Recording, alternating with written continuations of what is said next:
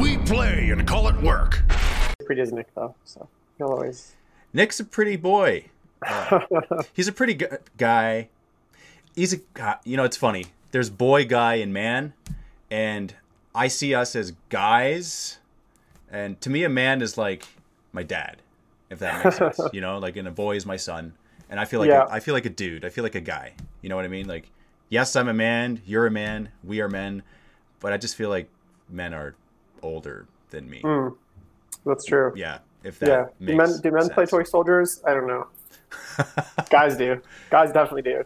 Absolutely. Uh, so let's uh, let's jump right in. Uh, Mini Wargamer Dave here from MiniWargaming.com. Welcome Wargamers to the Shrine of Chaos. Today, my special guest is Jim Vesal. He is a tournament player. He is uh, known throughout the competitive community for a player who knows no bounds when it comes to playing Chaos Space Marines. I'm just throwing that in there. I, I, I, I'm excited that you play Chaos.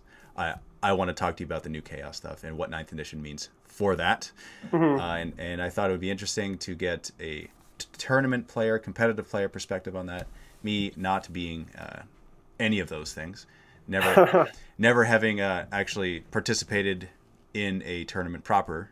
Uh, I, I'm just a, I'm your beer and pretzels kind of player. I'm a casual Yeah. gamer, uh, and I represent the, the, the guys that that play not at the same level by any means that you play at. Um, there's actually a very small percentage of, of the players that uh, play at the level that you play at, which is pretty cool. It's very neat seeing that, uh, and I just wanted to kind of talk about it a little bit. Uh, so, is there anything first and foremost about the new ninth edition main rules that have changed that you just that stick out automatically that you think will be huge changes? Uh, Yeah, I- mean, I think obviously the biggest change is is is um, army creation. So Army I think yeah. you know ninth, you know eighth edition was really about maximizing detachments, maximizing mixing and matching as, as uh, to maximize the amount of different you know rules you could kind of fit in. Like trying to get stratagems from three different books Yeah, was was like key, and that was one of the things that made those really good lists. getting a lot of Um, command think- points, the kind of command point farming almost. Yeah, so I think I think I think the the changes to army creation, especially with the detachment rules, not only has an effect on the way that we build armies, but also it changes which armies are good. So it kind of has like a double effect on the meta. Yeah. Because now we're seeing a lot of the armies that struggled with command points really going to be powerhouses. So custodes, Grey Knights, Death Guard, some of these armies that really struggled to to put together um, lists. Um, I think that we're going to see some really, really gross lists come out of there. So I'm really excited about that. Um, you know, I have mixed feelings about it. Being a Chaos player that basically collected Death Guard, Thousand Sons, Demons, Chaos Knights, Chaos Space Marines, and enjoyed mixing and matching all those different books Yeah. um, uh, together to create like really fun armies. And you know, my my army is all very like themed together. So I'm gonna, you know, a little bit sad that I won't be able to kind of do that as much. Um, so I'm ho- I'm hoping that with the FAQ and, and hopefully there are some some changes that will allow me to still incorporate some of those kind of chaotic elements because I I definitely feel like of all the different factions, chaos is the one that feels the best when you do that kind of mix and match. Like Yeah. chaos space marines with demons and like beastmen and like chaos knights. That's such a like iconic thing, and it's something that you definitely like read about. It's not. It's not. It's not that often where it's just demons or it's just Right. chaos space marines. They always have those kind of like demonic allies and stuff like that. So Yeah. I'm really hoping there is a little bit of um, room in there for that kind of mix and match because I missed the old old like like I to, I used to be a big fantasy player and the first chaos chaos book I had was demons, beastmen, and warriors all in one book. Yeah. So I kind of missed that like uh, that dynamic. I guess having it- that kind of chaotic mix. It is lore appropriate uh, Mhm. to have all. It, ironically enough, it's lore appropriate. Whereas uh, you know you see it at a tournament and you kind of come to expect stuff like that, and it feels like a tournament list. But ironically, Yeah. ironically, it is closer to the lore than Yeah. just, typical single army armies that you Yeah. would see. Yeah, And I guess you could s- say the same about the uh, Imperium and stuff, but True. Um, That's true. like I definitely feel like chaos is, has always been portrayed as like you know there's that sneaky little demon in the background whispering to the chaos lord and uh, he, he needs a few thousand sacrifices before he's going to show up with his forces so Right. um, i always enjoyed that Prove your worth first, then we'll reinforce yeah. Very cool. Uh, so Death Guard. Death Guard, that's an interesting one because uh, you know with the command point thing, it, they they have a boost there. I found I found that with them they were already tough and resilient, but they feel like mm-hmm. they're even more tough, even more resilient now. Would you say that's accurate? Yeah, I think. I mean, so they have kind of they've gotten two boosts. So first is obviously the army, the changes to the army composition. So now, yeah. you know, Death Guard troops, uh, they don't have a ton of characters generally. So if you're playing pure Death Guard to to do like multiple battalions, um, you know, you're you're sometimes picking characters that aren't great. Like even their um, like their Lord of Contagions, so they don't have the traditional chaos buffs. Um, so they're getting a boost in the sense that like they don't have to take as much tax. Plague Marines are not cheap Right. Um, and Poxwalkers are not amazing. And then on the other side, they got that great Psychic Awakening. I think they got like 27 stratagems between the the core ones plus the like chapter um, legion specific ones. Yeah. Um, so I think they're kind of getting that double boost. Mm-hmm. Um, the real test will be to see uh, when the grand tournament book drops and kind of seeing how the points shake out because I think you know if we see huge increases in the demons, demon engines, and like plague marines and stuff, um, I mean, it could end up kind of canceling out some of those gains. But if they take modest increases relative to everything else, I think, you know, I think they're going to be a big, um, I think they're going to be a big player in ninth, especially given the new mission structure and really how it's based around resiliency and holding the mid board, which I think Death Guard are excellent at. So yeah. I'm, I'm excited to kind of, I, I bought actually, uh, I tracked down those like limited edition Japanese Death Guard models and I paid way too much money for them. But I just the models are just amazing, and I was like super excited to, to paint them. So I uh, I think I paid like 110 bucks Canadian for the the paint kit with the sorcerer. Yeah. So it works out actually okay because it comes with like eight paints plus a brush. So it ends up being about 60 bucks for like a single sorcerer model, which is pretty pretty pricey for like a single character, but it's such a cool model. So I'm very excited to paint those up. I, I don't disagree. They're very they're very good looking uh, mm-hmm. on the battlefield. Uh, so I, am going to tell you about a couple games that I played recently uh, using ninth edition rules uh, in the army compositions that I used, and it's it's all in my mind. It's all experimental at this stage. Mm-hmm. It's like a, on paper you think something would look good and it, it's fun to try it out, and then in practical application of it, it's uh, I find that because of the secondaries, you are pleasantly surprised how good or bad some things actually turn out to be. Uh, and I think GW has done a good job at uh, GW and the playtesters, like the community as a whole. Uh, mm-hmm. they, have done really a, a, very good job at balancing that aspect of the game and not having like you know before you could see two armies and just by looking at the armies you could be like oh yeah okay that that army is definitely going to win it's a clear winner why even do it uh, whereas now because of the secondaries I find that it's like, oh, okay, if you're bringing that kind of army, then I'm going to focus on these secondaries, and they're going to help me score yeah. points. And so I think from the get go, that's really good. And the missions themselves are you. It's not an automatic. Okay, if I go first, I win. It's sometimes it's better to go second. You get the advantages of both going first and right. going second for different reasons. Also, depending on the secondaries that you get, because some are progressive and some are end of game, uh, which I love right? I, I, love those games that go back and forth really close, and you, uh, whoever the winner is, no matter who wins, you've had fun because it was a good fight along the way. That's my preferred playstyle. Uh, I'm not sure how it is in the competitive scene. If it's uh, if that is the preferred game or the uh, I I'm I'm beating you, therefore I'm winning. I, I don't know. What, what, yeah, I mean, I think, uh, I mean, for me, definitely the best competitive games I've ever had have been the ones that are the closest. The closest. So yeah. I never, I never, uh, you know, I've played games where it's like a blowout when before even the first dice is rolled, you know how the game's going to end. You know, that's that's obviously if you're, you know, all you care about is winning a tournament. Yeah, I mean, I guess you're happy with that. Sure. But for me, you know, a big part of playing competitively is really pitting my, um, you know, my skill against the opponent's skill and yeah. having that kind of chess game, that mental chess game. And so when that is take imagine playing chess against a three year old i mean there's, that's not going to be very fun if you know that the outcome already. So for me i'd much rather play a hard close fought competitive game. Yeah.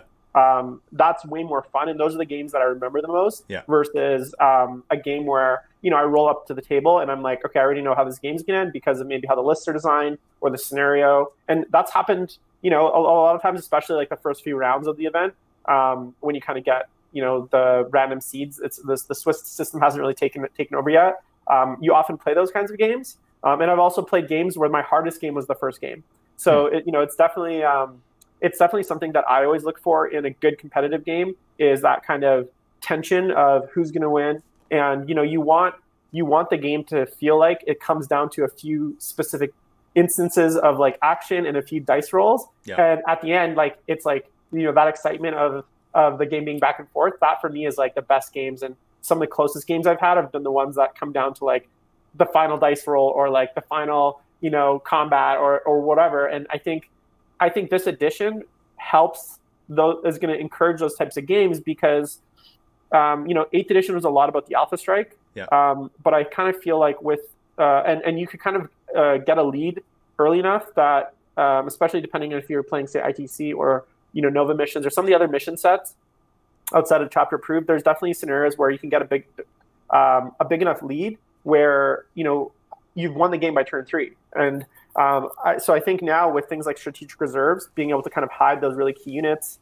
and um, vehicles being a little bit more mobile, um, I think, and and obviously, hopefully, the terrain rules, which uh, you know I'd love to talk about later, but I, I actually think they're they're not as um, like I, I think they could have gone a little bit farther with them as far as like uh, line of sight and stuff, but okay. um, I, I actually think that the game is really going to be like a four turn game. Like the game is really going to start on turn two. Like that's really when the game is going to start in ninth. And whereas in, in eighth, it was really about who got that first turn, who was able to bring in, um, you know, who's able to pick up that big unit of yours first. Um, and so, yeah, I'm really excited to kind of have these more these closer games. And I think mostly I'm excited to have just the unified mission set like you know, obviously I've played in Adepticon, Nova. I played at uh, like I played ETC style games, WTC style games. I played ITC games. I played chapter approved at, at, at, many events, and I played custom rules like uh, like missions where there's totally custom missions. So playing a, a unified rule set, I think, is actually going to be really exciting because we're going to see the meta kind of like, um, uh, you know, kind of sim- like even out a bit. Yeah. Whereas before you had these like certain mission sets where like certain lists were much better and certain lists were much worse. Right. And now we're gonna. I think GW is actually gonna have a much better um, ability to balance the game because like you know a lot of times coming out of LVO or Adepticon they would drop their FAQ and they would do maybe a balance pass, but those those weren't necessarily indicative of like how people in the UK were playing it, like the games were trap heats or how people were playing narrative games because the mission sets were so different that certain things are favored over others. Right. And now, hopefully, with that unified set, I think we're going to be able to see uh, a much easier time balancing, and you're not going to see certain skew lists kind of take over uh, depending on depending on the missions. Right. Is there anything obvious that you see that is like can be broken? Anything that sticks out? Like as far as the missions, or as far as the just the, the rule set in general? I guess armies and army builds that they would need to FAQ kind of things that yeah. slip that they would that they didn't intend but could be uh, exploited anything yeah, that sticks I mean, out I, I think I mean it's hard to say until we see the points. Like you know, I think uh, obviously I think some of the Space Marine points have leaked, um, but even that we don't even know if those are actually final. Those those they they're like playtest points basically. So even those could see changes uh, in the final final copy. Um, you know, and I think ultimately you know, it'll be interesting to see what's contained in the ninth edition, that grand tournament book, because we could get a whole new set of match play missions that are different than the rulebook missions. Hmm. Um, and those might become the de facto tournament missions. So from a competitive standpoint, you know, it's, it's hard to say. Yeah. Um, I do think they definitely need to be careful um, because a lot of the existing books, like Custodes, like Grey Knights, were kind of balanced around the fact that they didn't get that many command points. Right. Um, and so if they kind of erase that disadvantage, but kind of keep everything else the same, I think there's going to be a much, you know, like Custodes have some amazing stratagems, but it was like based around the fact, and, and a lot of them are quite cheap for what they do compared, you know, if you compare them to say other books. Same with Grey Knights, and same with like some of these very elite armies.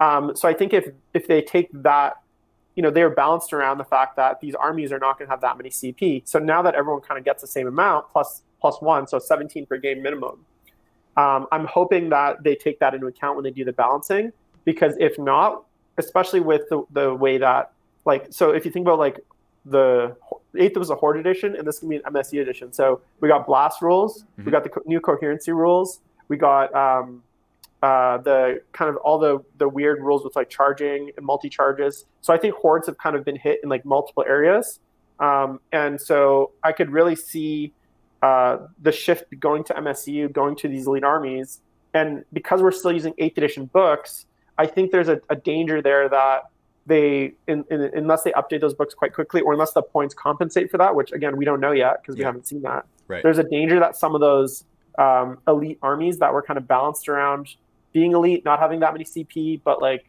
could end up kind of catapulting to the top um, until their books are rewritten or until you know they get i don't know if we're going to get a chapter approved this year I, I can't imagine they're going to do another points update in in six months that seems a little bit um, weird but i also don't know if July was actually when they were planning to release ninth edition because from what it sounds like they had planned to announce an Adepticon and that never happened. Right. So that would have been a very long Adepticon's in March, I believe. So it would have been March, April, May, June, July. So that would have been a five month announcement. That seems too long because I think most of the editions were usually around 30 to 60 days like announced before they launched. Yeah. So, you know, you know, maybe these like the the GT book and the the points updates were actually like meant to be launched earlier in the year, in which case they would still do a chapter approved, but it would be weird if they dropped like another chapter approved in six months, considering the fact that the lead times on these books are six months. So chapter approved is probably going to the printers like right now, right? So Yeah, it's like, probably. ha- ha- and they haven't even released the first points update. So how, how would they be able to do another round of points updates for chapter approved? So it just doesn't make sense. So I'm, I'm really interested to see kind of what what uh, what they do um, for uh, for the end of the year. Yeah, yeah, it's it's a very curious thing in the, the world and the state that it's in and how they've adjusted to it and uh, and what they're doing for it. I think ultimately it's ultimately it's good because it's fun and it's new and it, it's exciting and that, that's how I like to look at it. Yeah, Um, and I, I actually think, um, like, you know, obviously with the Psychic Awakening, um, like, so I think the first book dropped, it was uh, Blood, uh, Blood, uh, Blood of the Phoenix, is that what it's called? yeah, Um, I think that was in like September last year, right. and Pariah just dropped. So that's about a nine month, like, gap between the books. Right. And imagine there was no, you know, Rona, and we're all playing events for the last nine months, then you're going to see the meta just do this and this, right? Because as every book releases, you know, one faction goes up, factions come down, factions go up, factions come down. And I actually think it was um, like, obviously, this sucks that we haven't been able to play, but from a gameplay perspective, them being able to get out all those books with no one really playing, I, and then now we're kind of starting fresh. Everyone kind of at the same place. Everyone's got their psychic awakening. Everyone's got like the new rules. Everyone's going to get new points. It's kind of nice that we all get to kind of start off the fresh foot, and we don't have to kind of like we didn't have to go through like eight months of like seesawing uh, meta changes and balance imbalances and stuff like that. Like um, obviously, I wish none of this happened because it's a horrible situation. Um, but um, yeah, so I'm excited about that. It's like a byproduct of what ha- has happened. Yeah, It's and I've. I've gotten so much hobbying done, so I'm painting, so I'm I'm super. I've been super productive, and it's been great. Uh, okay, so let's see. I'm gonna grab a question here. So Don Husin says, Jim Vesal, I challenge you to a duel, sir. I accept your duel. Do you know Don? Is it just I know. Yeah, I know. Don. okay? Uh, what's he saying now is a very interesting take. Good observation. Says Confucius. Uh, hot take: tournament players have ruined 40k. Oh, okay, that's a can of worms. Hmm. How so? How, how so? I'm curious. Uh, I, I, it's a completely different aspect of the hobby. I don't know if. Uh, uh, I, I think it's Yeah. just what exists. I guess the question would be like, ruined it for who? Because I mean, they haven't ruined it for themselves, right? So, Right, Yeah. And uh, you know, the great thing about tournaments is you don't have to play in them. So, you know, you can play narrative or open play or any of the the, the I think that my favorite thing with Games Workshop uh, the last few years is the three ways to play. I think that's such a great great way to kind of present the hobby and present the game, and that you know there's there's different aspects of the game that you can enjoy, and you know there's a bit of something for everyone. And I think um, you know I've never been a huge fan of people kind of imposing their kind of play style on others. Like you know I know Dave, like you're a really big narrative, and I think that's awesome. And like I wish I had more friends that in my group that were into that because then I'd have like people to play with, right? Uh, that more narrative and that people be interested in that. And you know, that's just not our, our play style, but I think it's really great that you know you can get out of the hobby what you want. Yeah. I can get what I want, and then we there's areas that there's crossover, and we share the hobby and the love of the hobby together. Yeah. Um, and then there's you know I think that's such a great thing, and so you know I, I do think it's a hot take. I think it's a bad take, but uh, yeah. So All right. Uh, can Jim? This is from Keith uh, Mhm. Togeman.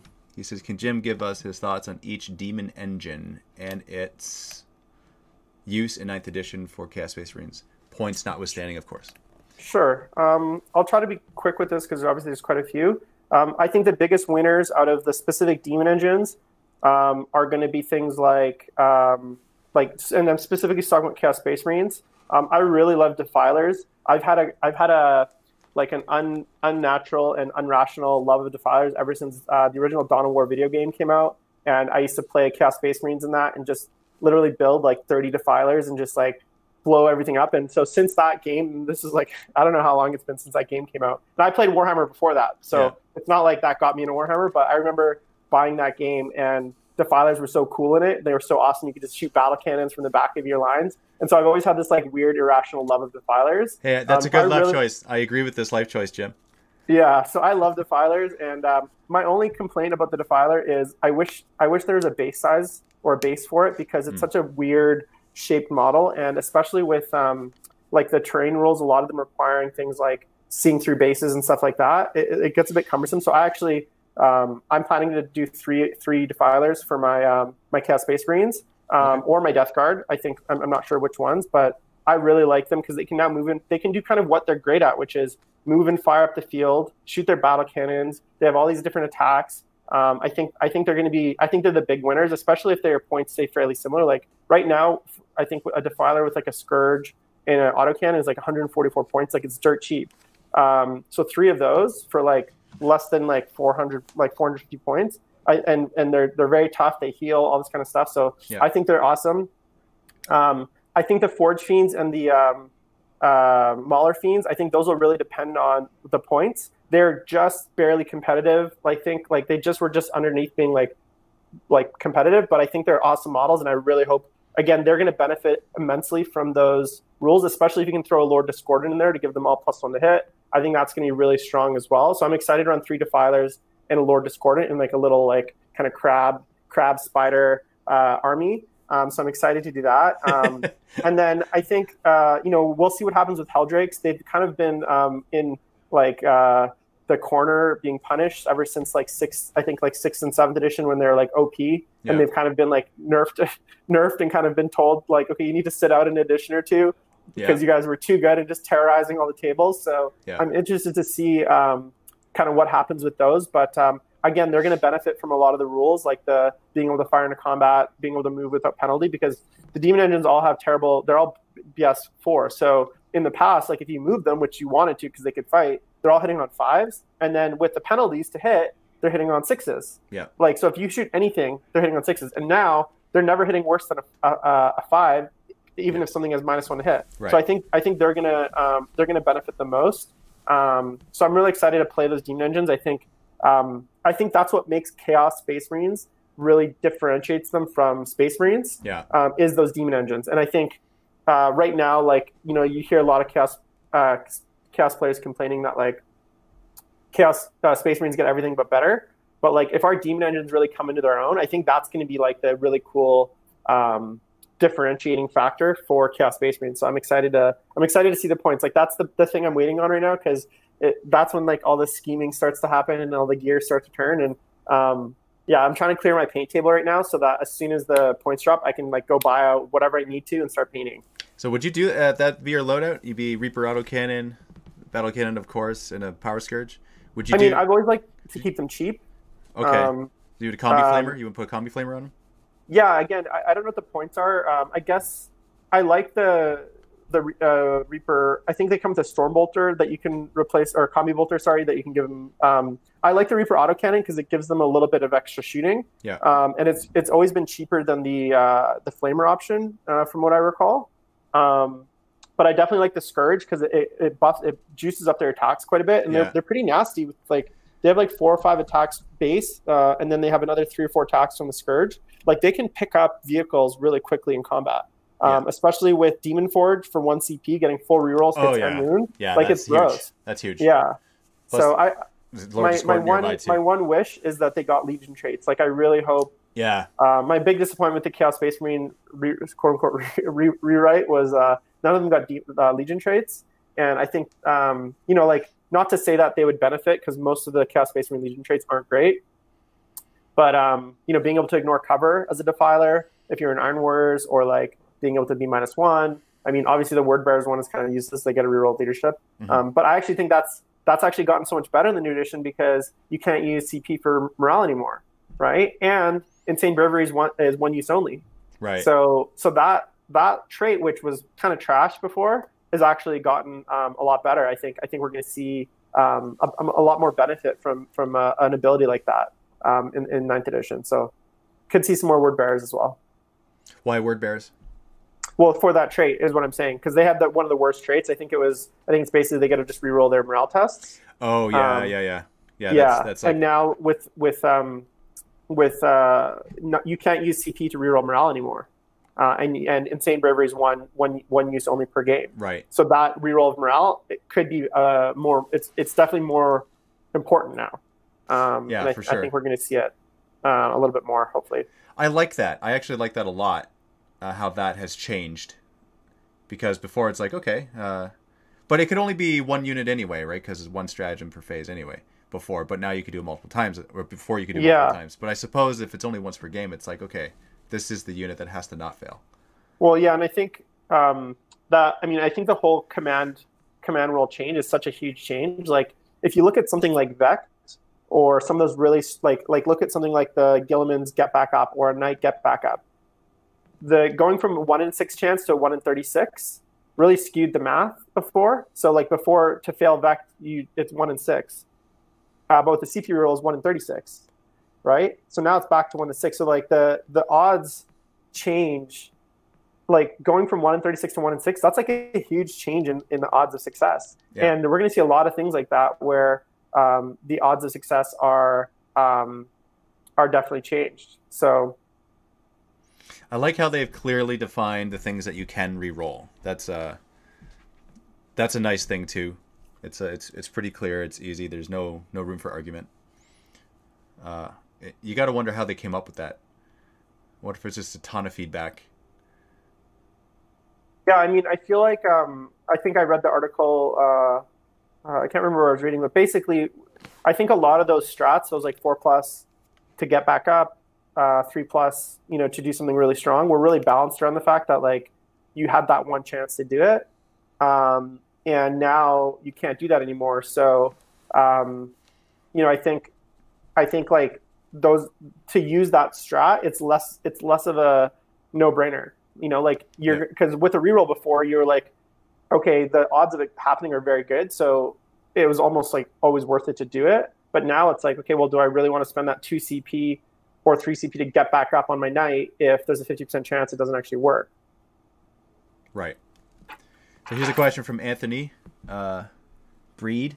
He says, "How has Ninth Edition affected the battle tactics when the new stipulation doesn't allow a stat to be greater or negative beyond one?" Well, I think it definitely changes a lot of lists. Um, I think like things like the minus four to hit Lord Discordant are gone. Uh, Alaitoc, I think we're going to see that kind of shift away. Like Eldar, everyone played Alaitoc. Uh, I don't even know if that's how you say it because that's how um, that was just such a good thing. And now even like Alpha Legion was such a dominant, is like basically the best Chaos Space Marine. And Yeah. now it's like I think if people have minuses, like you're going to move your heavy weapon foot troops more because you don't care. Like Yeah. you kind of kind of negates that. Right. Um, and I think it really, uh, you know, n- not being able to hit something is like such a feel bad, or hitting on sixes is such a feel bad like mechanic. Um, so I actually really like it that they've they've capped it. I just hope that they rebalance some of those, um, like those units or tactics around the fact that. Um, like they're going to be a lot easier to kill. I think this edition things are going to die a lot more because there's going to be much much less minuses hit, you- vehicle shooting into combat, uh, node more tri pointing. Like shooting is really going to kind of jack up um, a lot of units. Yeah. Um, so I, I, think definitely we're going to see a lot more um, you know units die pretty quick. So that was that was one of the biggest survival mechanics was minuses to hit, especially things like lightning fast reflexes. What are your thoughts on the new the changes to morale and how that works now? Um, I think the biggest thing is um, I like it. It, it kind of feels like it, like in certain situations, a lot better, and in certain situations, a lot worse. So I think for certain things like um, like cultists before, like if you had 30 cultists and someone killed 10 of them, you're gonna lose another like 15 cultists basically. Yeah. And now, or like so, their leadership six usually, so you're gonna lose like eight to nine more cultists maybe, Mhm. and now you might only lose like three. So I think for those larger units, it's nice. Um, and I think for the smaller units, it hasn't really changed. Like, um, like so for Marines, if you kill say two Marines out of a squad of ten, and you fail by you say you fail your test, you roll like a six and then another six, for instance, because they have they shall know no fear. Yeah. You're gonna lose probably a minimum of two models. Well, you lose the one automatic, and then you roll again for the rest of the unit, seven more dice. That's right. If you lose like two models. So, and maybe more if you if you have if you have bad rolls. So I think for certain elites, um, we're going to see, like I think for mid level units, it really causes it makes it a bit more effective. For larger units, it makes it uh, less Less impactful, effective, and then for yeah. small units, it almost doesn't change at all because when you have like five man units, basically they were basically immune to morale anyways. So Yeah. Yeah, that's what we have found with our games. Uh, that's exactly right. mhm. The bigger units they stay more. The smaller units they go more, and it's almost like it's Yeah. a, it's a better balancing. It's interesting. Uh, I'm liking it so far. I haven't found that it's uh, I, I dislike it. Mhm. Um, so yeah, I think that was a, a nice change. And I think um, I think the biggest it was a little bit of a weird change for me because they're like, hey, we want to reduce so many dice rolls, so we're gonna make Overwatch one time only, but then we're gonna make morale like okay, now you gotta roll dice for every model. Like it was almost like, weren't you guys? Did you guys just say you want to have less dice rolls, and now you guys have double the amount of dice rolls for morale? So, uh, so it'll be interesting, and I'm really hoping that um, out of out of that emerges a bit more. Um, like it, it kind of devalues some of the leadership debuffs because um, like before the more you debuff leadership the more models they would lose more you would lose. Yeah. and now it's like you just want to you just want to debuff them enough to fail the test Yeah. and then anything past that is kind of wasted so you know you don't need like minus six minus seven leadership it's just you know minus two or minus three is enough, Is enough. to get them to fail that initial test and then the kind of the job is done whereas before you tried to stack like minus seven minus eight you know in some cases it's possible especially with chaos like night lords and some of the other um, like units you could definitely do that kind of stuff so Yeah. Crush on Land Raiders too. So, what are your thoughts on Land Raiders? Man, I remember uh, when the new plastic, like the current plastic Land Raider came out. Uh, so I played. Uh, I started playing like uh, 40k again in eighth, but I actually played third edition 40k. And the plastic Land Raider, as it currently is, came out uh, in third edition. Okay. And I remember buying a Chaos Space Marine Land Raider, and I had the the uh, the White Dwarf had the poster. Uh, like there was like a Land Raider, like basically like schematics, and I had that up in my room because I was like, this is the coolest model. And the the Chaos Land Raider was like my first big like Chaos tank. So I've always loved the Land Raider. I've always thought it was like such a cool model, like such cool history. It's such an iconic 40k vehicle. Um, I'm really hoping that um, it sees kind of its like it kind of comes back because I always thought like you know they were great in like earlier editions, especially with um, like when they're armor 14 all around and you could like you just mow them up the field, lascannons just gunning everything down. So I'm really hoping you know they've they've kind of faded away in the in the coolness because they don't have uh, hover technology or like Hmm. uh, Primaris you know jank. But um, I'm really hoping that um, they kind of they get enough of a points drop um, that they see um, you know see a bit of a reemergence. I would love it if they got some sort of assault rule, like almost like the Impulsor does, where you could move and then because they have that assault ramp. So like for me, it's like the whole point of the assault ramp is like they can assault. So it'd be really cool if they had a rule where it was like you can move the Land Raider, then disembark. Uh, that would make them. That would instantly change Instantly. Instantly. instantly, right? Yeah. So like Berserkers like all day that- long. You know, like seeing something like that, or even if they could move disembark, maybe maybe they have a similar rule to the impulsor where maybe you can't shoot or maybe you can't assault, um, but you can shoot, or maybe you can't shoot but you can assault. One or the other. Right. Something where it just it just becomes this kind of unique, iconic thing that has a very cool uh, ability. Like that would instantly make it like such a. I think we'd see them again, and that'd be really exciting. Yeah. Um, it's such a it's such a iconic like 40k model. It's like for me, if I had to pick between the Leman Russ and the Land Raiders, like the iconic 40k tank, Land Raider all the way. Yeah, that would win for sure. Uh, Fat Droid 13 asks So, am I reading the rules wrong, or are Red Corsairs able to start the game with around 17 CP on turn one? Well, I think um, I think it's kind of hard to make those claims. Like they're they're they've they've said they're going to be day one FAQs for all the books. Um, they've already shown how things like the Knight. So if you looked at the Knight uh, Warhammer community page, they already showed how they've changed how uh, like they showed the FA kind of essentially the FAQ for Knights, how they've essentially errated it for how um, CP is generated. So I would imagine Red Corsairs are going to get a similar errata. So I wouldn't I wouldn't uh, go too crazy uh, thinking you know that's what I'm saying like you can't you can't really like go too far right with list building and, and even the games that people are playing right now with like eighth edition essentially eighth edition books and rules, but with ninth edition rulebook. Yeah. Uh, they're not quite the same because we could see all sorts of changes in that day one FAQ, uh, especially points, but there could be all sorts of other changes with like army composition. Um, like Red Corsairs is a really interesting one. But if it does become the case that Red Corsairs do get uh, some sort of benefit where they're going to be able to generate extra CP, because um, right now, like say if you took a battalion of Red Corsairs with your Warlord in it, um, it would be free, but everyone gets that. Yeah. So maybe you get three command points for doing that. I think all of a sudden you're going to see a lot more Red Corsairs. So, you know, I, I could see some sort of situation where they actually generate extra CP. And if that's the case, um, what that allows is you can take like a Red Corsairs battalion and then take another battalion for essentially free because they kind of cancel out, which I think could be really, really powerful as well. So I'm interested to see kind of how how the FAQ uh, how the FAQ kind of shakes out. And you know, as I said, like there's a lot of theory hammer going on. There's a lot of like people trying to, you know, it's it's a bit frustrating, especially uh, someone that plays competitively, seeing all the kind of dishonest actors and kind of dishonest takes on the rules right now. People are trying to break the rules. The, edition isn't even out; like it's not out for another two weeks. And there's a lot of like kind of like those kinds of players that you know they're trying to kind of read the rules in a way that's like the most like uh like un un like uh like the worst take like how can i read this rule so it's like the worst interpretation of it for the, the most advantage right. that anyone with any common sense or any sort of like like you know any to or any like even just event person would be like no that's absolutely not how it works. You're just you know you're you're reading it. So i've been seeing a lot of that right now in some of the competitive circles and it's really like it's really frustrating because a lot of those things we know that they're going to not they're not going to last and you know they're not intuitive they don't make sense and um, i just i hate that kind of bad faith those bad faith arguments um, so i'm really hoping you know I'm, I'm, kind of hoping that we see the uh, faqs fairly soon like i'm hoping we i know they said the app is going to be out mm-hmm. on uh, on pre-order day that's like in four days and we haven't heard anything about it so I'm a little bit skeptical if like this app even exists because they were like,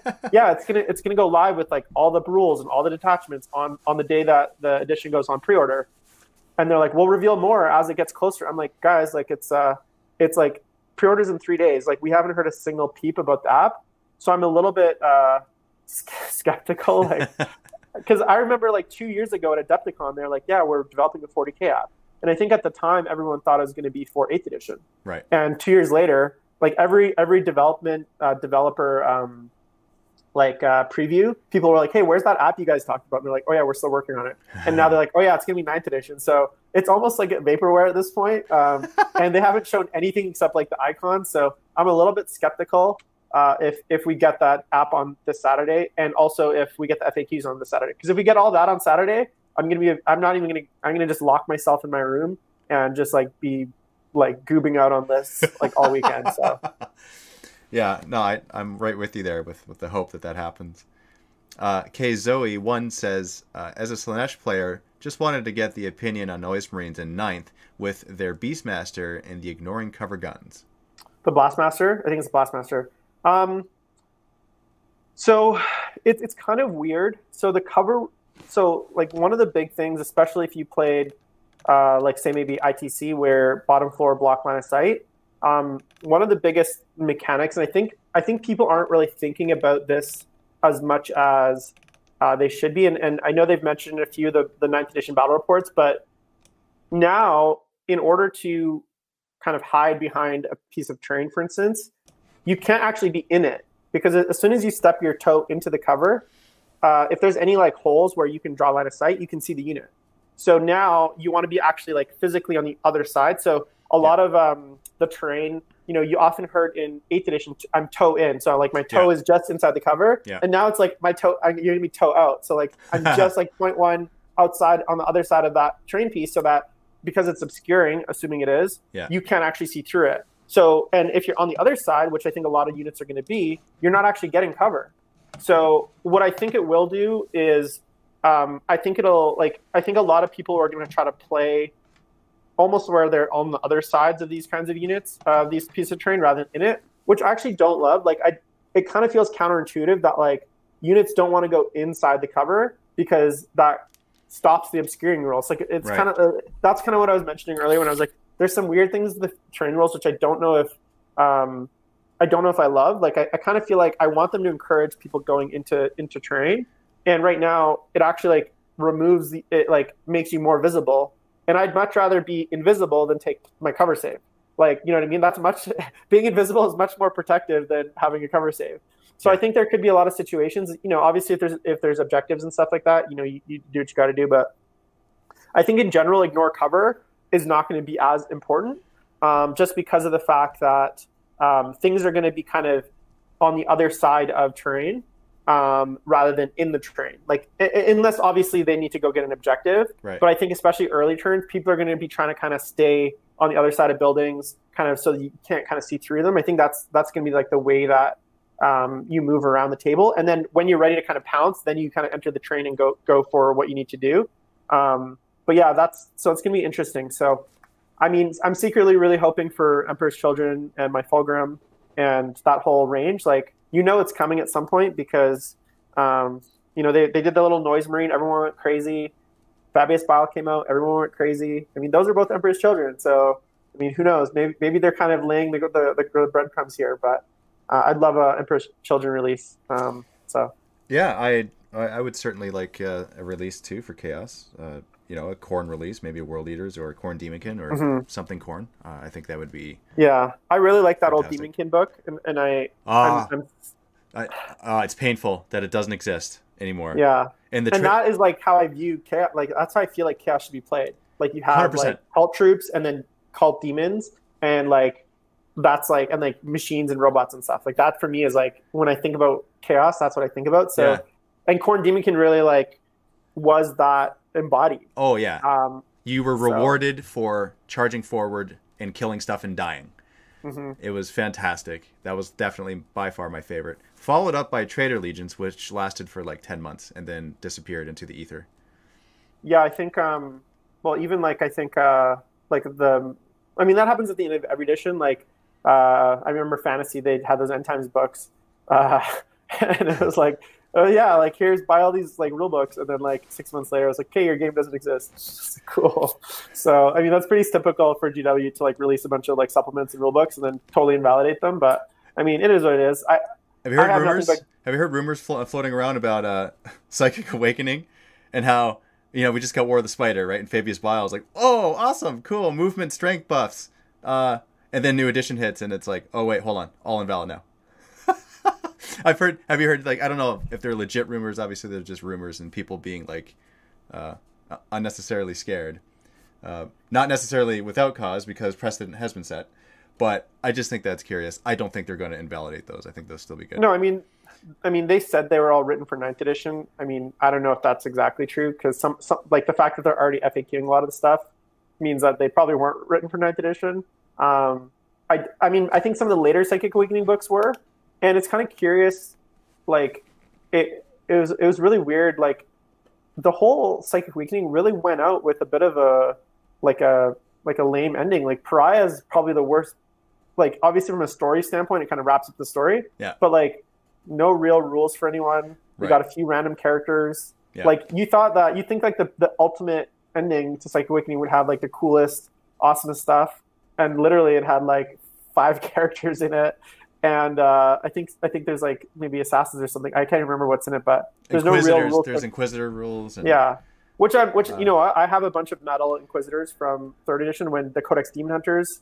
Uh, I don't know if you remember the Codex Demon Hunters I in do. third, which is super cool. Yeah. And I always love the fluff how the different um, Ordos had like like in the I think they retconned it, but like before like sisters used to be like Ordo uh, Xenos, I think, and then like Grey Knights were Ordo Malleus, and then um, I think uh, the Death. Uh, sorry, sorry, the um, Death.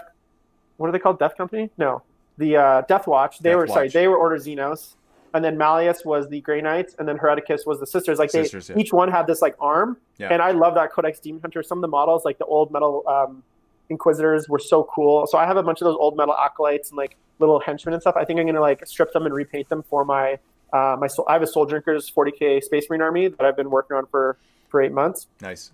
So I'm really excited to do a bunch of like cool henchmen, assassins, that kind of stuff. And then now that they don't break uh, things like doctrines, I think it'll be we'll hopefully see them a lot more. But I always thought Inquisitors were such a cool part of the lore, um, and uh, I'm hoping that they're going to see a lot more play now. My favorite my favorite books by far is still the Eisenhorn trilogy and the Ravenor trilogy. Those are like I, I, I just reread or uh, reread I re-listened sorry to the audiobooks. Uh, I have the original paperbacks, but I, I bought the audiobooks from Audible Yeah. and I listened to those while painting. And like to this day, still like 20 years later, they still hold up. Dan Abnett is like like writes the best 40k for sure. We have a question here from Miss Wubwub. hmm What is Jim's favorite unit that he has never had competitive success with? What unit does he wish was competitive but just isn't quite there? So, I mean, I think with eighth edition, my favorite unit, I had a Lord. Of, I, I my one of my first things um, I bought was a Lord of Change when they. I think they dropped the new model right at the start of eighth edition, and this was before I really understood like army building in eighth. Like I was like, Tzeentch, cool, let's buy it. So I bought a Lord of Change, and I played it a few times with my Thousand Sons, and it just always just got blown off the table like in two turns. So that was and it, and I, I spent so much time painting it. Like I I literally like it's probably one of the best models I painted. Even, this is like still three years later. It's still I put like probably like 70, 80 hours into it. Um, painted like each little feather, um, like the like like you could see each little striation on the feathers. Uh, spent so long on it. Like was so proud of it when it was finished. And um, I played it in one game, one or two games ever competitively. It just because it would just always die. So with the new Exalted Demon rules, um, I was excited, but then they're like, "Oh yeah, by the way, you can't soup now," so not as excited. So I'm like, "Okay, well, how do I how do I fit this into the list?" Um, and that was actually one of the things that I actually uh, I'm excited to play Word Bearers is because I think uh, a good way to be able to bring demons in is to summon them, so you can kind of uh, get around a lot of the um, detachment rules. And I think uh, Word Bearers have the best summoning, so being able to kind of put in a Word Bearers patrol and then summon in demons through the Word Bearers, I think that's going to be actually a really cool angle that um, I want to kind of explore a little bit. Interesting. Um, now that like it's not as easy to to add a bunch of demons to your list right. But you could do that and it's still kosher. for sure. So, kung fu. Sisters Order Hericus. They say, okay, so here's a question from YouTube. Last edition was very shooty. Do you think this edition will be more or less shooty? Yeah, unfortunately, I think it's gonna be more shooty. More Um, shooty. yeah, like I think I think it'll be shooty. It's not gonna be as alpha alpha strike shooty. So I think there's gonna be more opportunities to not get shot off turn one. hmm but I still think shooting is is going to be the dominant method, especially given all the like close combat. I know I, I think they they tried to say like oh it's close combat edition, but the changes to fallback, um, the changes to like being able to like not try point basically, the changes to coherency, the changes to charging where you can't multi charge, you have to hit every target. Yeah. Um, that's really gonna like one of the the biggest strategies in eighth was taking a unit, let's say ten berserkers, uh, charging two or three things, hitting one, fighting, fighting again, killing the other. Now that's like so hard because you got to keep them really tight. Yeah. You're not going to be able to get to multiple targets. If you fail one of them, you fail both. Yeah. Also, things like the command reroll, um, not being able to reroll one of the dice, you got to reroll both, means uh, coming out of deep strike is charging out of deep strike is actually going to be a lot harder because previously, you know, you'd roll that 2d6, and if as long as one was like a four or five, you had a pretty good chance of rerolling the other one and getting um, that like nine plus. Yeah. But now it's like you have because you have to reroll both. You have to you're you're trying to get a nine on a like a straight die roll. Yeah. And and that's definitely like a lot harder than if you could reroll one dice. Yeah. So now obviously there's times where you'd roll like snake eyes. So I think someone did the math and it actually isn't that much different statistically. I think uh, for 2d6 charges, you end up in a situation where um, like to make like a nine inch charge, it has it is isn't that much difference, but it is enough of a difference. Um, so I definitely think it's gonna be a shooting edition, um, especially things. But we'll see, right? Like, it, you know, if they if they point shooting units very expensive and combat units much cheaper, then we could see a situation where yeah, shooting is more powerful, but there's more combat units in the game. Um, ultimately, though, I think every edition is the key is to have a kind of a mixed force. So Yeah. some elements of shooting, some like I think I think you're going to see 60%, 70% shooting. Every, I mean, everything in 40k has a gun, so it's always going to be a shooting game. There's very few units that don't have at least like a gun or a grenade. Um, but I definitely could see. Uh, I still think you want some close combat elements, especially if you need to kind of, um, you know, to play a balanced list. Yeah. But I definitely feel like shooting, especially being able to outflank stuff and kind of pop up and blow things away from the board edge. Um, I think that's going to definitely be, um, you know, the strength of this edition. Do you agree with people saying that the ninth edition has become a Gunline Castle edition? Uh, no, and the reason I don't is because if you look at the mission set, almost all of them require you being in the middle of the board. So, there, you know, in um, like if you look at an ITC mission set, one of the biggest things was you had kill secondaries. So you could sit there, you could get Reaper, you could get like uh, there's there's basically secondary missions that were based around killing, and then there's and then the primary objective was kill one, kill more. So just based on the secondary missions of killing and then the primary missions of kill one, kill more, you could basically just and then you could just hold one objective in your in your deployment zone and get hold one. So in the tournament setting, you could basically create that castle, not move much, and and rack up points throughout the game and still win the game. In this edition, you need to be in the middle of the board. There's there's no killing secondaries whatsoever. So none of the secondaries are based on killing stuff, No. which means it's really about getting places, holding things, uh, you know, activating, doing actions on objectives, surviving. Yeah. And I think if you want to sit in your deployment zone, great. I'm going to take the middle of the board. I'm going to hold objectives. I'm going to put my flag down. I'm going to cast my psychic powers, get my, my points, and you can blow away my whole army. But if by turn three I've done all that, uh, I, you know I've racked up a, a bunch of points, and now say turn four, turn five, you're starting to move up. It's too late for you. So I definitely don't think it's going to be a castle edition. I think mobile shooting is going to be very good. So things like uh, vehicles, I think we're going to see a lot of things like dreadnoughts, things like um, you know I think obviously Eldar vehicles with like their speed are going to still be very good. I think things like um, uh, especially things that can like scout and uh, deny deep strike are going to be very good. Uh, fly is still very good. People are like, oh, fly is fly is useless. Fly is still very good. The speed and the fact that you can jump over terrain, um, that's and and that's incredible. Like, and you can jump back behind things. Like, fly is still an incredible keyword. I think it was too good before. Um, so I definitely think this is going to be an addition of MSU, mobile, like gun platforms, and then resilience, like Hmm. holding things, being able to stay alive. Um, you can't just go throw 10 cultists on an objective and just because now points are scored at the start of your turn. Yeah. So you have they they have to survive a whole turn on that objective. That's right. And if you have 10 cultists there, guess where your opponent's going to shoot? They're going to shoot those 10 cultists. So I, I definitely feel like it'll still be a shooting heavy edition, but not a castle edition. I think I think mobile mobile shooting things like Tau are going to be really strong. AdMech, like especially with all the updates like on Psychic Awakening, I think they're going to be very good, very good lists. So here we got a comment here from Vigo the Carpathian. I'm a Night Lords player who uses Marines and Raptors as the base of my army. Am I doomed to mediocrity in ninth like I was to eighth? So, I, again, it's hard to say. I think, I think actually, like um, things like Raptors, being able to kind of natural deep strike, um, especially with the uh, if you if you can do the Vigilus, um, the Vigilus formation, which is still valid. Uh, the um, I forget what it's called. Uh, the host raptorial, so lets them get extra movement out of deep strike, lets them get extra um, uh, stratagems out of deep strike. I think that's actually more powerful now because remember, um, charging out of deep strike is a lot harder now. So Yeah. you, you don't because you you don't get to reroll one a dice. So getting plus two out of your deep strike charge, I think is really strong. Um, things like being able to hold things. So they have a, a stratagem where you can hold things in combat.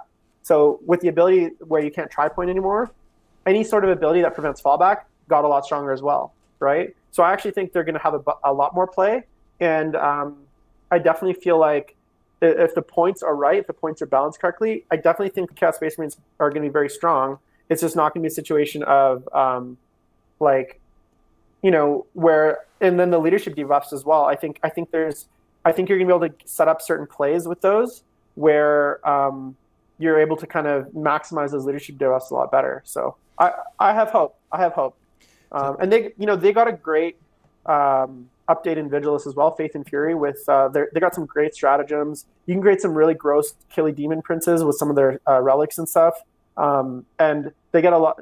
They got a lot of pluses to hit. So I think I think I think Night Lords are going to have some play, um, especially if you want to just even do like uh, a patrol of them um, to to bring in those Raptors, those flying units. Um, and now you'll be able to have things like demon engines come up with them, move up with them, and kind of stay stay with the army. So um, I, I, think, yeah, I think we're going to see a lot of different builds um, kind of emerge from the top. So we got a clarification here, Jim. Uh, somebody says, "What does he mean? No killing secondaries?" Could you re-explain that just really quick? Sorry, there are killing secondaries. I meant I meant killing primaries. That's sorry, I meant to say that. Okay. Most uh, of the uh, primaries are are not uh, killing. I'm really excited about the decreased board sizes too because of all this. I think movement is going to play a huge role. Uh, I agree. I like the board sizes because that just means berserkers have uh, uh, they're, they're closer to the enemy because there's less room for the enemy to move. that's that's what I think. That's my filter. How does it benefit berserkers? That's that's what I think about all rules. Um, yeah, I I have um I have a, a, unit of 10 Berserkers that I converted from uh, Stormcast Eternals that are yes. like probably one of my favorite. Uh, I mean, from Stormcast? You, you, mean the Warriors? No, no, from from Stormcast. From like, Stormcast. I'll, I'll, yeah, if you, um, I'll have to send you a, a photo of them, but um, yeah, please do. They're they're on my Instagram actually, uh, uh, Jimbo V underscore paints. Um, but um, I converted them from Stormcast, and then some Blood Warrior parts, and then Khorne Berserker parts. They're like probably one of my favorite units that I've converted. Okay. And I've used them like twice. Yeah. Um, so I'm really excited to kind of get them back on the table because I think Berserkers, I think I think five man units of Berserkers are going to be a thing now. Um, kind of almost like suicide missiles, like yes. throw them in, yeah. like this kind of, you know, blood for the blood god. You know, he doesn't care where the blood flows. So if they die, fantastic. You know, they've they've died for Khorne, and you know their skulls will get added to the pile. So I'm excited to use those, and I think they're going to be good in all Chaos Space Marine lists. Like I think having yeah. like uh, and and like I have a Rhino. I'm excited to use a Rhino again. Like I think they're gonna. I think I think transports are going to be really big because, um, like being able to hide models behind transports and being able to hold objectives with transports yep. uh, in the middle of the board, like tough. And people, no one wants to shoot a Rhino. No, it's like okay, it's like I don't want, to, and you know they're not obviously super hard to hit, kill, but like they're not easy. Like you have to put a decent amount of anti tank. And so if you have like say berserkers and a rhino on an objective, you know it's going to be hard for players to kill both. Right. So you know what I'm they want to kill. Le- they, what they want to kill less than a rhino is a drop pod. Yeah. I actually tried that yesterday because I played with my Blood Angels, and I brought three drop pods. I haven't brought them since seventh edition, and I just want to try it. Right? I'm like, okay, uh, I'm gonna bring these in. I'm gonna choose line breaker as one of my secondaries, and uh, try to do something going in his back lines. And if not, I'll just go on the objectives. Either case is kind of it's it's a good use of them. Yeah. Yeah. I wish uh, Chaos got drop pods. I mean, I know we got the crazy Forge World one, but like no, no, like a drop pod proper, like a, like our own. Heck, a demon engine drop pod would be amazing. Yeah, yeah. that would be that would be really cool. Just this massive I, mouth. What do you um have you seen the kind of the last few rumor engines? There was a there was one that was like a kind of chaos power fist, and like the last one was like a chaos like a Nurgle looking wing. Do you think we're going to get another chaos release here uh, in the next few months? Like, what are what are your what are your kind of thoughts? Because I, I, I kind of feel like there's something coming. I just I'm just like, but I feel like chaos got so much this year, and I can't see them doing a Death Guard release. Death Guard has one of the biggest, coolest ranges. Like, yeah, I, I have a uh, 20, I think 25 Plague Marines, and each one is a different sculpt. Like, it's insane. Yeah, no, that's absolutely true. Uh, I didn't. I, I, did not see that rumor engine one, but you uh, describing it to me makes me happy.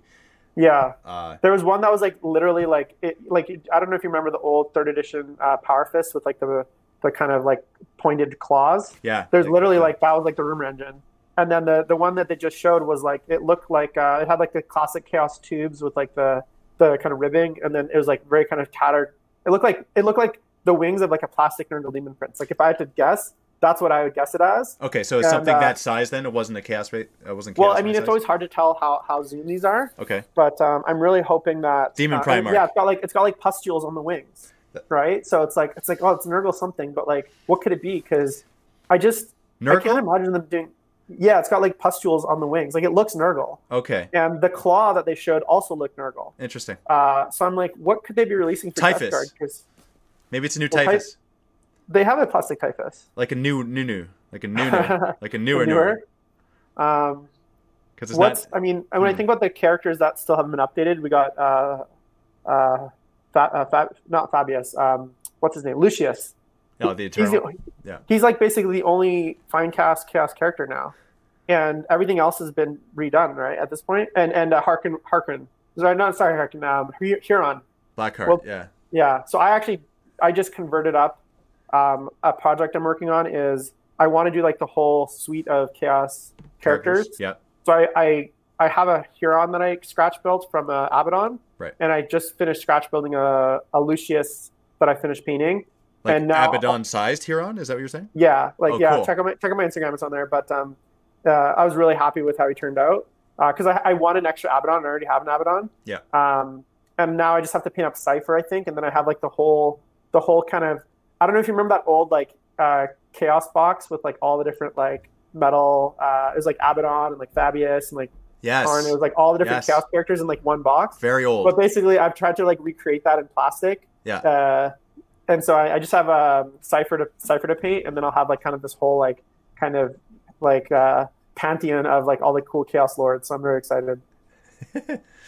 yeah, that would be sweet. Uh, I don't know. I, I the, the guess it's interesting because as much as it, it most likely is a Nurgle thing, could it not pass for just a straight up chaos thing because of the Oh, for sure. I just mutations and growth and whatever? yeah, absolutely. Like I don't think it's necessarily Death Guard. Um, it could just be like a Nurgle thing, or it could just be a Chaos thing. Um, anytime I see pustules, I'm usually Nurgle, but I'm just curious. It, you know, it could even be like a Blackstone Fortress thing. Hmm. Um, like you know, they True. they uh, they've been teased like a lot of those emergence ended up being Blackstone Fortress, and I know like they tease like the like the ogre or the Ogryn. Uh, I really hope they expanded those range because I'd love a Traitor Guard book. That'd be so awesome. Could be a new Daemon Prince model. Yeah, the I actually have the old third edition metal one, and that's my favorite.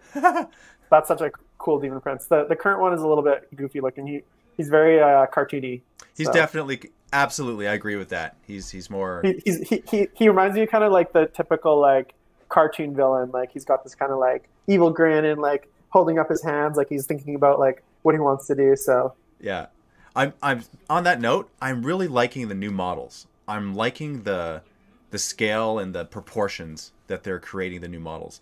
Uh, I think that they're a little bit more breakable, whereas like some of the older ones, it's like okay, whatever. It's uh, if, if it tips over, it's not going to break. Now there's a lot of little spindly parts, uh, but it looks a lot better. The aesthetic is there, and it looks amazing. But the new Fabius have Bile, you it's awesome. have you picked up the new Fabius? Yeah, yeah, I have them. Yeah, I I um, I just finished painting them like last week. It was like the, the one of the last models I finished painting, and literally I remember like cl- trying to clip them out, and I'm like, please God, don't break. Like just like try to be so careful because like the the like uh, the Shirugian, his little like uh, backpack thing has like the smallest little like connections. Oh, that's awesome. There's no light. Yeah, it's hard to see, but that's cool.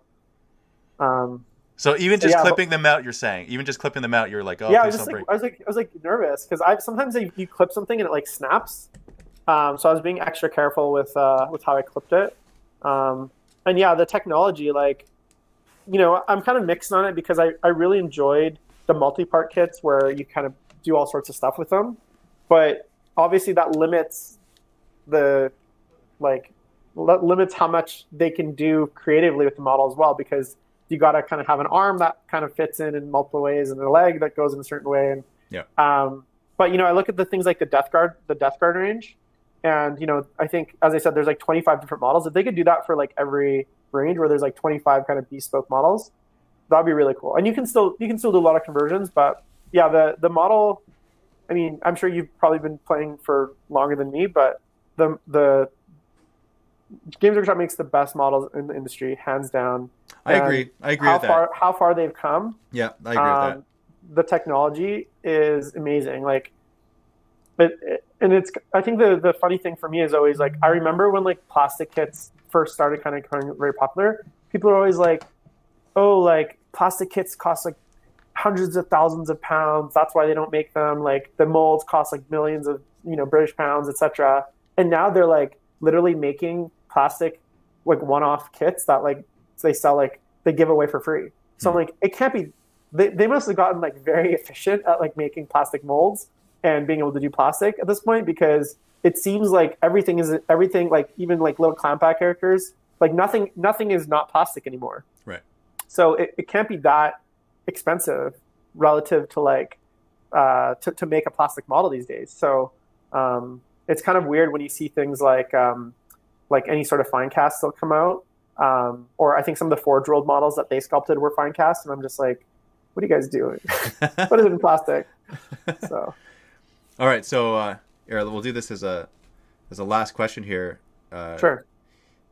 So this is coming from Twitch. How rough is it going to be for Tyranids? The new blast and coherency rules feel pretty rough. I mean, so I, I don't think it's going to be rough. So if you think about it, they've gotten buffed in some areas and hurt in some areas. So their monsters, all their monsters are going to benefit from being able to shoot in combat, being able to move and fire their heavy weapons without penalty, um, being able to uh, fight up floors, which they weren't able to do before. Um, so things like Carnifexes, Hive Tyrants, like all those big Tyranid cool monsters um, are going to be a lot better. Obviously, you're not going to see armies with like 200 gaunts. And I think what what I would and I, I think the nice thing with Tyranids is um, you can do like they're basically still immune to morale, so you can still do large units um, and or tons of small units, right? Like you can you can do like six 10 man units of gaunts um, and or six 15 man units. So I think definitely like yeah, they, I think everyone kind of wins some and lose some. Uh, I think overall Tyranids are. I think you're going to just see a lot of different styles of armies because the traditional Tyranid army is 40 Genestealers. It's like 30 gaunts, whatever the minimum troop is, and then you got like casters, and then like a hive tyrant maybe, and some other things like a hive guard in the back shooting. Right now, I think you're going to see a lot more of the monsters. Which, to be honest, like if you're playing Tyranids, you don't want to play because gaunts are cool. You want to play because lictors are cool and carnifexes are cool and like exocrines are cool and hive tyrants are cool. Like that's why you play Tyranids because they have cool. They're like alien monsters, not because of like these little, uh, little like tiny guys. Yeah. Although it's always funny reading the the fluff because um, I can't remember what book it was. I remember reading like a 40k short story, and it's about these guardsmen in like the bushes basically, and you know they're all their they keep getting killed all the guardsmen as they're going through the jungle. And I'm like, oh, it must be like a lictor or hive tyrant killing them all, and it ends up being like a single like Hormagaunt that just like wipes out the whole squad. Like in the in the in the fluff, it's like they're so scary, but like in the tabletop, you're like, yeah, whatever. Yeah. uh, well, thank you very much for uh, for joining me today, Jim. Thanks, man. I appreciate you having me on. Uh, So thank you. we guys. didn't get to talk that much competitive, but that's fine. I'm, I'm happy to talk hobby and, and fluff and, and goob about Hormagaunts. So Is there is there actually before we go? Is there any uh, last thoughts that you have on just uh, uh, competitive stuff in general? If because the majority of the mi- mini wargaming audience is not competitive, yeah, if there's anything you would want to say to them about competitive, maybe some uh, stigmas, preconceived Yeah. ideas to, to quell, or uh, sure. what- Um, just final thoughts.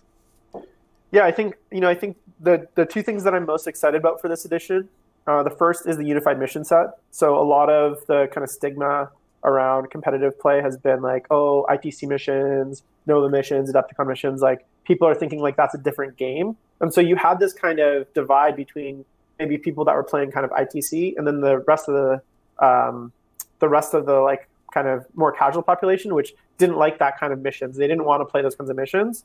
So my first thing that I'm most excited about is bringing those communities together, and I hope that through that process, a lot of the stigma and assumptions that competitive players may make about casual players and vice versa. I, I hope we kind of get to play together and all see that you know we're not boogeyman, we're not like bad people. It's not like casuals just don't care about winning and they just they just want to like you know play you know narrative. Like I really hope that that kind of unified mission means that we all get to kind of play together and that community kind of becomes closer. So that's like the one thing that I'm really looking forward to. And then the second thing is, you know, my my whole mentality always has been um, like any game I play, um, I like I want to win. Like so, if I play Monopoly, I don't I don't play a game of Monopoly hoping that I don't win. Right. Of course, I want to win. Of course. Now that doesn't mean I'm going to do anything. I'm not going to cheat, right? I'm not going to I'm not going to like steal money from the bank, which I think a lot of people actually do in Monopoly. but you know, I think I think I think that mentality of like, hey, you play any game, whether it's a board game, Warhammer, or something else, you know, people like to win. So I think hopefully, um, I think for me, the most important thing has always been doing it the right way. And you know, I if I had to play. Uh, if I had to choose between playing and painting, I would pick painting, hundred percent. Like I would, I would I would never play if I had to pick like even when I stopped playing 40k I still painted. Like I love hobby. I love um, I love painting. I love reading the books like the lore. I'm so into it.